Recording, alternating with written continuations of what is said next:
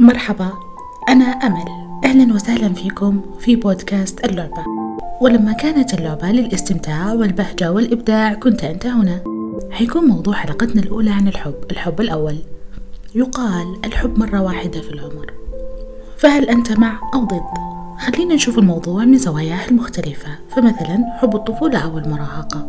كثير من الناس تعول على هذا الحب وتحس إنه الحب الأول والأخير والصادق والحقيقي وغالبا ما يكون هذا الحب من البيئة المحيطة الأهل والأقارب ويكون مشحون عواطف وأحاسيس. ممكن يجي على بالكم سؤال إذا هو حب حقيقي؟ الجواب حيكون من شقين نعم ولا. نعم حقيقي بالنسبة للمرحلة اللي كنت فيها. ولا غير حقيقي بالنسبة لحياتك الباقية. بداية إحساسك بالحب تدل على أنه حدثت لديك تغيرات فسيولوجية جسمانية فقط.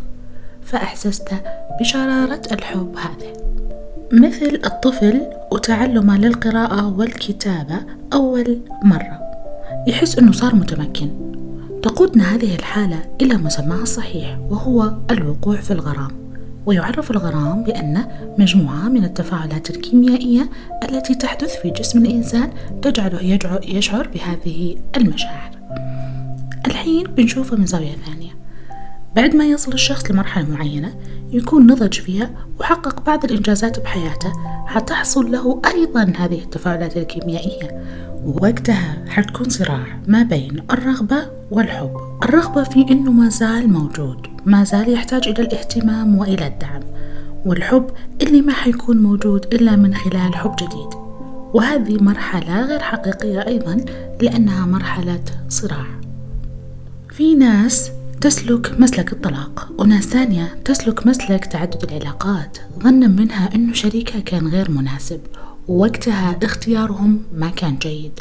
ولو إنها مغيرة الشريك أو إنها مقترنة بذاك الحب الأول كان حياتها صارت شيء ثاني من السعادة والجمال. أعزائي الموضوع مختلف تماما. القصة كلها إنه أنت تغيرت وأصبح عندك نضوج فكري وعقلي. على أساسه اختلفت رغباتك وطلباتك عن سابقها. في هذه الحالة ممكن تساعد نفسك بقراءة كتاب أو تلجأ لمختص يساعدك في فهم احتياجاتك ورغباتك الجديدة وكيف تحصل عليها من خلال علاقتك الحالية وتكون حياتك سعيدة بإذن الله. وناس ثالثة تختار شريكها الجديد بناء على تلبية احتياجات ورغبات وقتية. مهم جدا أكون واضح وصريح مع نفسي. حنرجع إلى تساؤلنا الأول. إذا ما هو الحب الحقيقي؟ وكيف تكون ملامحه؟ وهل هناك فعلا تشافي بالحب؟ الشخص اللي يحبك يحترمك يقدرك ووقت ما أنت محتاج الدعم يدعمك يكون سندك وظهرك. تتطور من خلاله ويتطور هو من خلالك.